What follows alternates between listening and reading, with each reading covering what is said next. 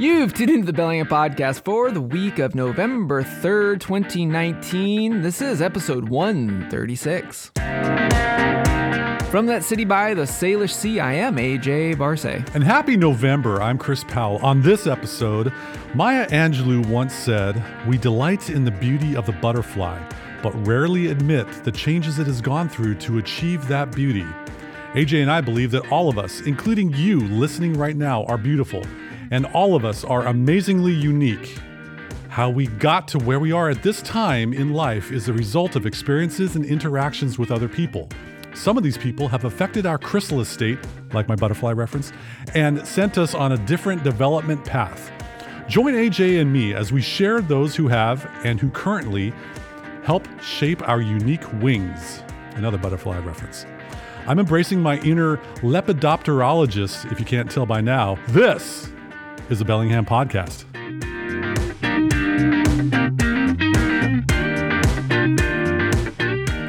Remember, remember the 5th of November, the gunpowder treason and plot. How are you doing, Chris? There once was a man from Nantucket. I'm doing just great. Well, you were doing this beautiful beat poetry, metamorphosize. I, you, I don't have the words like you do. I so. just went with it, man. This is a, we're talking about inspiration if you haven't heard by now. But uh, before we get to uh, what has inspired us and what currently inspires us, AJ, what the heck is that on your wrist? as I as I dial it in, please dial it in. We're trying uh, desperately to, to do that as well. Sup, Watch fam. Uh, I finally, after much hunting, uh, I finally acquired a watch that I've been uh, on the hunt for. Target acquired. It's a uh, it's it's it's from the era of the the seventies where um, uh, micro brands, what what we would call a micro brand today, um, kind of where it was doing its first renaissance. We had a lot of department store brands back in the in the day, and skin divers were all the the the, the rage. And out of that era, we had um, a company called uh, Le Gant, which means the glove in French. Okay. Um, Le Gant, who uh, basically made the skin diver. Uh, basically, if you if you're if you're listening, it's basically imagine like your atypical dive watch from the '70s, kind of a uh, oval shape, not a, a true circle shaped uh, case and a bezel that usually clicks. This one doesn't click, and on uh, instead of there being minutes around the the bezel, it has cities. This really, is, this is a Le Gant QS World Timer, so it actually has a bezel that has twelve cities. Is Ferndale among one of them? No, but how about uh, Custer? No, Lynden? No, Birch Bay? No, but Tel Aviv.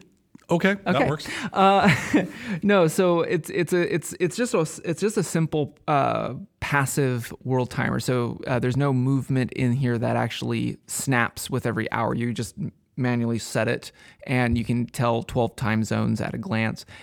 I really wish more watches would do this, and I've been wanting one of these for oh, over a year. And finally, I found one, won it on auction, and it's basically new old stock with a gorgeous blue dial and numerals at 12, 9, and 6. And then it has a, um, uh, a Japanese movement, Preseiko, uh, owning them um, in it, and it's got a day date. And it's just, I'm very happy. And it's got an EA8 uh, leather strap on it. Sup, Eric? All right. Uh, it does stand out in a crowd. Uh, it is definitely not something that looks like a black square yeah. uh, on your wrist. Thank you. So uh, good on you for going back to the 70s. Yeah. Uh, where, where the hair was huge and the, so were the platform uh, boots. But it dovetails into what we're talking about because whenever I look at my wrist and I see these 12 cities, it inspires me to get my wanderlust on and travel because that is one of the things that I love to look forward to. So, Chris, what are we talking about today? Uh, we're, we're, talking about inspiration. Hmm. Wow, that was deep. Why don't you start us off? Uh, yeah. So on this episode, Chris and I just want to kind of go through some of the things that you know made us who we are today, or shaped a lot of our views that we are today, whether it's in our past or present or uh, future. So. Actually, I'm going to put you on the spot because you're older than me, so you have to go back further. See what Age before beauty, right? Age before beauty, All buddy. right, you're a young whippersnapper. Here I go. Uh, I've, I've, you know, as we're talking about uh, doing a show on things and people that inspire us, I did a little bit of a reflection on my life, and there are a couple instances that uh, have formed who I am today. A couple people who uh, have turned me into the uh, gregarious idiot that you have on the microphone in front of you.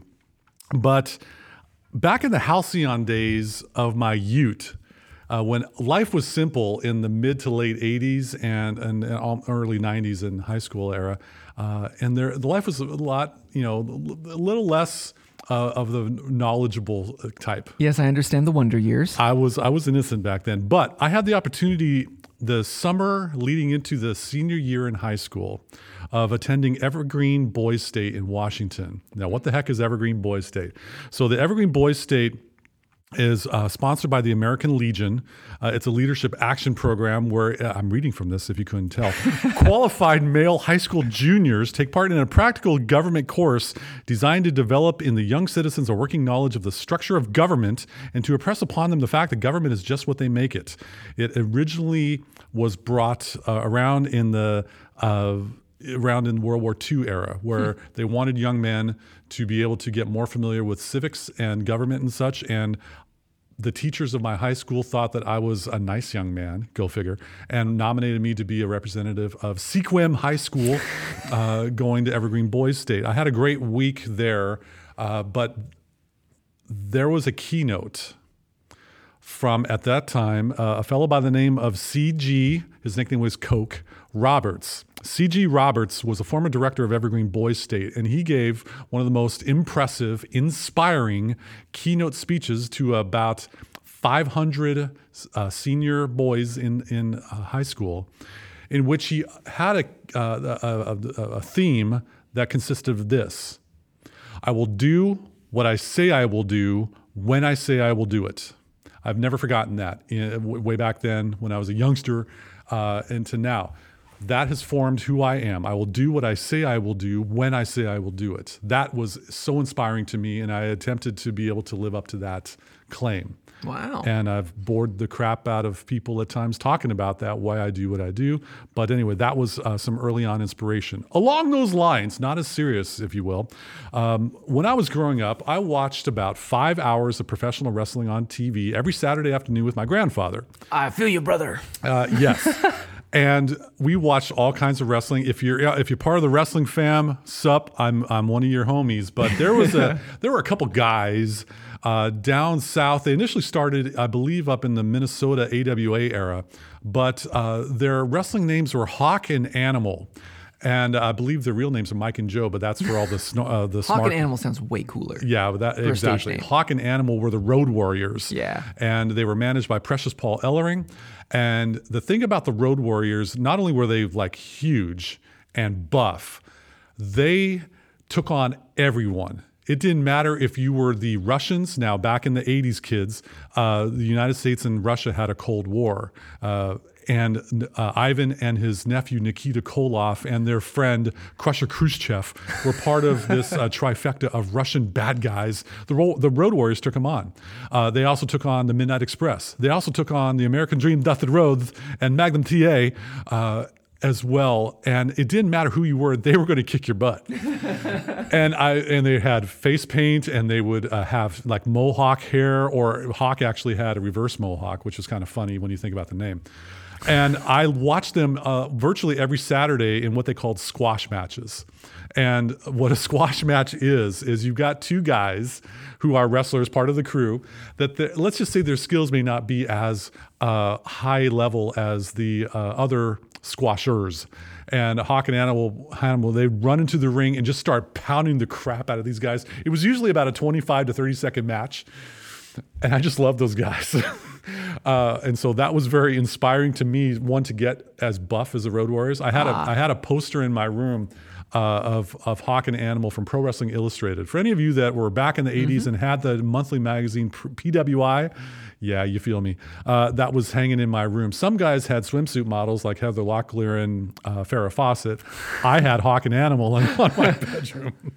Uh, and then finally, in the Halcyon days, uh, there was one time when I pulled a Ferris Bueller and I just uh, wait, wait, you backed up a Ferrari out of a garage? Close. I faked being sick so I could ah, stay okay. home from school, and I was sitting in my uh, family room while my parents were at work, uh, eating top ramen, drinking orange juice, and watching MTV. Back orange when, juice or Tang? Orange juice. Oh, okay. I, am not down with the Tang click. Okay, okay. Um, I'm down with the Wu Tang click, but that's a different story. Uh, and I was watching MTV back when they played rock videos. And in a certain state I, uh, of, of drowsiness, because I took a nap, I woke up and I watched a video by the rock band Poison. And the video was for Nothing But a Good Time. And for those of you that have seen this video, hey kids, you can go onto YouTube, type in Poison, Nothing But a Good Time, and see what I saw. Uh, this was back in 1987 or 86, I believe. That's 87, I believe. And I watched the guitarist. His name was CC DeVille, and CC DeVille had this Drink. Yes. You, uh, if anybody hasn't caught on to why we were doing that for so long, now you know. Yes, 80s rock guitarists drink. Um, CC DeVille had this wild, huge, white, shocking white hair that was aquanet to death, hairsprayed, teased up everywhere. But the thing in that video was he was throwing around and being of playing with like nine different guitars. All of them were flashy. And I'm looking at this video, I'm like, wow, I want to, I want to be like that. I want to play guitar. It wasn't Eddie Van Halen. It wasn't Ted Nugent. It wasn't His Royal Highness Steve Vai. It was CC freaking DeVille in Poison. And I wanted to be like that. So that evening, as we're at the dinner table, and I was all of a sudden feeling better uh, from uh, faking being sick to stay home from school, I asked my parents, Mom and Dad, I'd like to learn how to play electric guitar. Yeah. And I may have talked about this in a previous show, but unbelievable that CC DeVille from Poison is one of my inspirational people in my early days of Ute. Dude, that that's cool. Know what else is an inspirational thing from your Ute? Uh, boy, um, The fact that we're streaming on KMRE 102.3 FM. that's right. They are community powered. I remember now, and they're also streaming worldwide on the internets, uh, whether it's mobile browser or desktop web web browser at kmre.org. That, yes. that, that was good. I just slipped that one in. Nice one. Uh, so there's one part of inspiration for me in my college. So I had, I went to college for five years. Yeah. Don't remember a thing from any of those classes after all this time. It's been about uh, 23 years since I graduated. But there was one thing in a management class. Now I graduated with a bachelor's in business. Uh, in a management class, we had a discussion. It was about ethics. This this was uh, Management 482, I believe, uh, on ethics. And the question was this if you ask yourself, would I do this if it was going to be publicized on the front page of the newspaper? Or kids, if you, uh, nowadays, if you go to the actual homepage of the website, uh, above the fold, would I do this if this would be broadcast or uh, published at the top? That was the benchmark for what I would compare decisions I would make as a professional and as a, as a grown up. Uh, that had inspired me to reflect upon that in many decisions I would make uh, growing up. So, um, yeah, I've got some things in, in, in my grown up life uh, to go back, but I've talked way too much. Uh, AJ, talk about some of the uh, things or people who inspire you. Well, other than um, my my my family that raised me and my family that I am raising, my son. There you go. Other than the the give me's, uh, I have to I have to. A lot of these are more contemporary folk, but I definitely look to them as uh, as like motivation and inspirational. Um, largely because they come from different areas of like how I kind of see myself.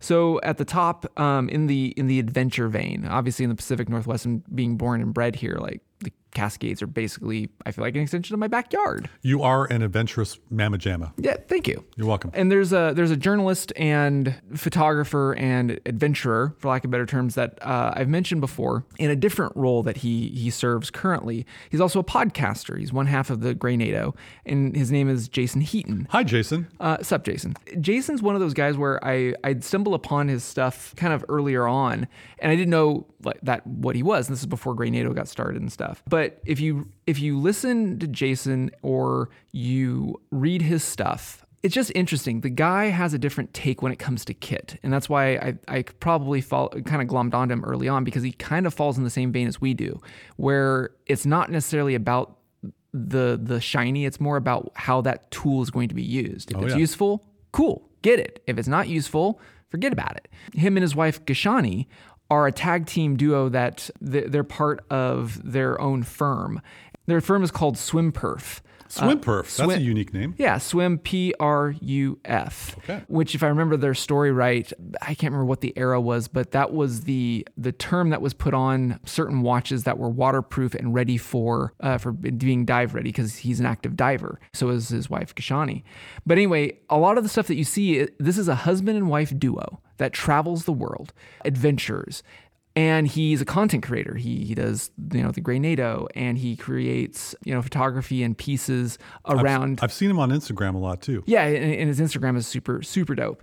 But more and more when I when I look at his work, one I'm like, dude, I, I totally like my wife and I, I feel like like feel like I could be like that someday. All of the photography that you see where he's in it, obviously that's shot by Gishani. She is an amazing photographer. Cool. The shots that you see, I mean, both above the deck and below deck, like goes underwater. Mm-hmm. And you know, Jason's taken down Gagzooks degree luxury watches that are dive ready and writes honest pieces about them.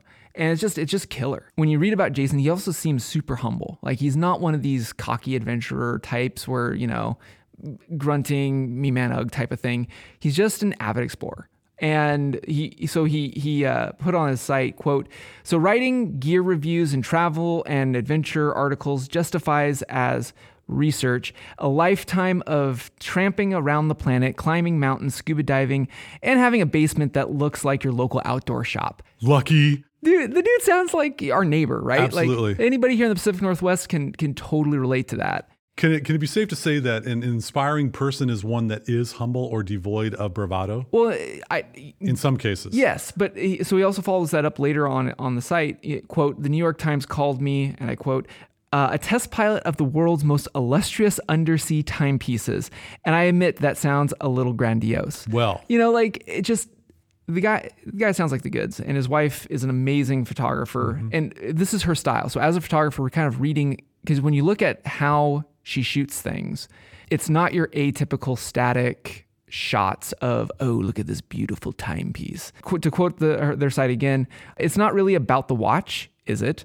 It's about what you can do with it. And the same goes with every piece of gear a backpack, a kayak, a camera. So that's how I try to shoot. Put the gear and the people using it into backdrops of their natural surrounding. there you go. You know, it just, again, it, it just kind of sings to me in, in my own style. And I mm-hmm. always look to them as kind of like role models because they are a husband and wife duo. And someday I want to grow up and be like that. Someday, if you keep uh, training, saying prayers, and eating your vitamins, brother, Yeah. you can grow up to be like Jason Heaton.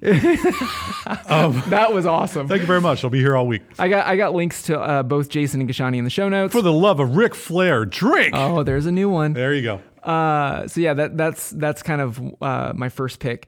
Along those same lines, in the photography vein, um, I would be remiss not to say that I look to Trey Ratcliff. Um, I've mentioned him before in, in other shows, but you know, based in New Zealand, he goes where he goes, he shoots what he shoots, and is kind of one of the the ombudsman of HDR, high dynamic range photography, and just seems like a super humble guy as well. But I want to predate that. So before I, I kind of glommed on to Trey Ratcliff, there was a photographer that's probably not as well known. He's based out of Italy. His name is Luca Rossini. And anybody who came into mirrorless the same era I did when the NEX 6 and NEX 7, which was um, Sony's smaller frame, not full frame APS-C cameras. Back in the day when the, the 5D Mark II was a heavy hitter and Nikon was swinging hard with their Nikkor lenses and the big burly bodies. Here's Sony that comes into the market of this pocket filled, it was almost like an iPod moment, the 100 songs in your pocket. Imagine having a DSLR that's pocket sized. Oh, yeah. And that's where Sony really came into the market with their E mount. Well, Luca, I believe, was a brand ambassador for, or got picked up as a brand ambassador for Sony, got flown out to Alaska uh, with another photographer to shoot with one of their newest cameras, the NEX6, which I would later also pre order, and showed the flexibility of the kit. Well, after he did that, he did a 365, which, if you're not familiar with that is, it's where you take a photo or a vlog or you make a post 365 days. And he did a 365 plus one on the NEX7 back in 2013. And I remember every day I would want, I would look forward to reading his post on his blog because, you know, he, this is a guy who does um, fashion photography, does product photography. And here's this guy who has one kit, just one camera, multiple lenses, uh, and did this blog every day. And some of the shots was just mundane shots. Some of the shots were kind of him doing his work. And it got, kind of got my juices going back in 2013 of how content is going to be changing. I mean, think about Instagram. Think about all the stuff that we see today. Snapchat was just a dream. Um, Facebook was the social network of choice. You know, like I kind of looked at Luca as kind of the the ushering in of you know, uh, Chase Jarvis is always uh, another photographer based out of Seattle, Sup Chase, is always usually attributed to the quote, you know, the best camera that you can ever have is the one that you have on you. Yes. And Luca was just putting that into practice in my mind. Sounds like he was one of the uh, pioneers of uh, your creativity inspiration. It was early on um, because, again, he was using mirrorless, and that's where I wanted to go with my photography as Right. well. 2014, he did a second one, another 365 using the Sony RX1, which is a full frame pocket filled camera with a fixed lens, very nice Zeiss 35 millimeter lens. And he did it again, and he also started his family around that time. So again, you could see how his his um, his tone in his shots also changed a little bit. And it's just great. He, uh, you know, I, I look at those two, and I, I put links to his tho- both those blogs in in the show notes um, because they're a little bit harder to find on his site because he's doing mostly commercial work. It looks like, but it's just interesting watching and and rereading them to, in prep to the show. You know, I, I could see a lot of where I kind of pay homage to Luca. Absolutely. So.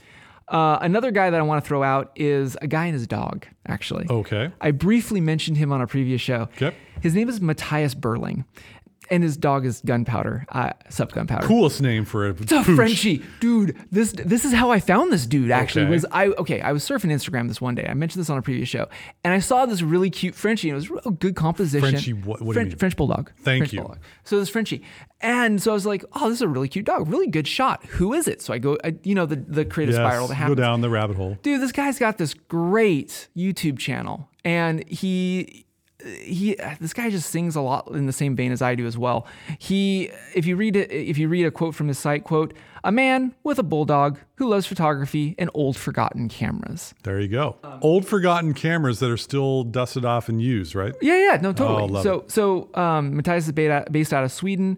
On his site, he also says, "quote I will showcase photos that I have taken in my spare time. The images will be a selection of my favorites, not the best or most professional or technically correct. These these are the images that I like. Never mind the reason." Oh, that's nice. Yeah, it's just it's just and he he busts out anything from like the latest and greatest, like a, a Leica Q, I think is the latest one that I saw him, or CL, I think is the latest camera I saw him bust out to a to like a GR or whatever. But here's the thing that I think I like about this guy. Okay. Okay. I think he's also part of the Watch fam because I noticed in one of the videos that he did on this beautiful tape, very minimalist like EDC shot that he was doing as he was describing going into, you know, why he uses this specific camera. And it's got like a pocket knife and it's got the camera, it's got his wallet. Then it has a watch. And I had to do a double take because I'm like, I recognize that. I think that's a Longines Heritage Chrono. So I started going through his other stuff, and on his Instagram, he has like a, a Longines like uh, reissue that recently came out.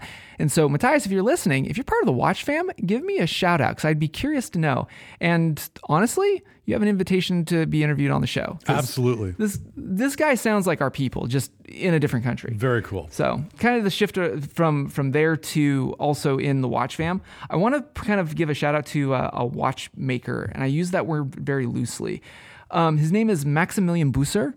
And if you don't know that name, you've probably seen, or at least um, seen on a headline, uh, the watchmaker MB and F, MB and stand F, which stands for Mac, Max, Max Busser and Friends. This guy is a horologist extraordinaire, if you ask me. And it's interesting because when you look at his background, he's classically trained as a microtechnology engineer. He, he studied at, uh, sorry, my French is not as good as it should be, École Polytechnique Fédérale de Luçon. Um, he graduated in 91 with it, but with this passion of micro uh, engineering, when you see a, a horror work from uh, MB&F, and I've- I've mentioned them before when we do a Watch Fam episode.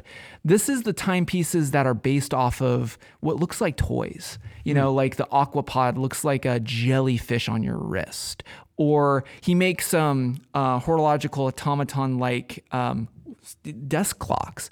They're gorgeously built, and they're just decked to the nines in in in the way they fit and finish.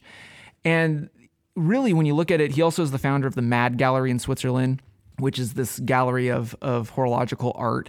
And you just you just look at this guy. He's also just he's just dead passionate on preserving the information that is horology.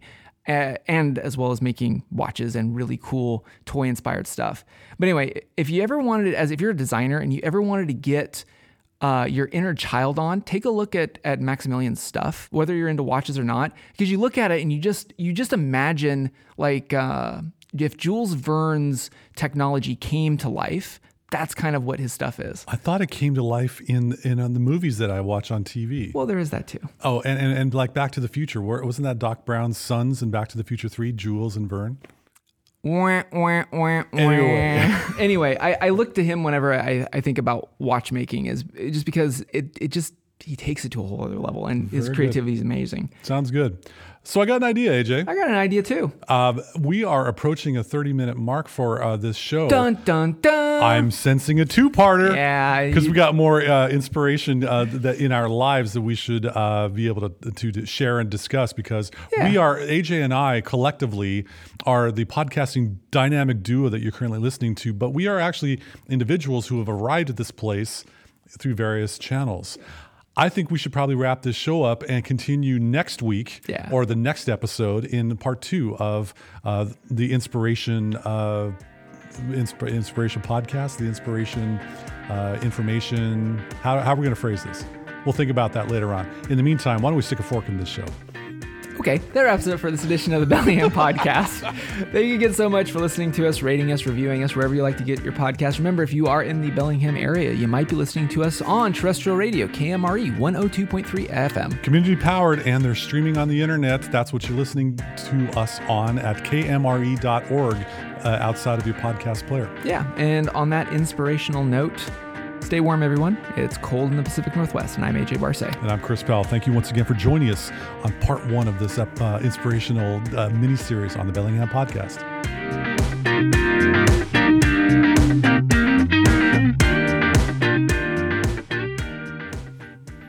Now I got to come up with a hook for this part two on this one. sorry, man, sorry.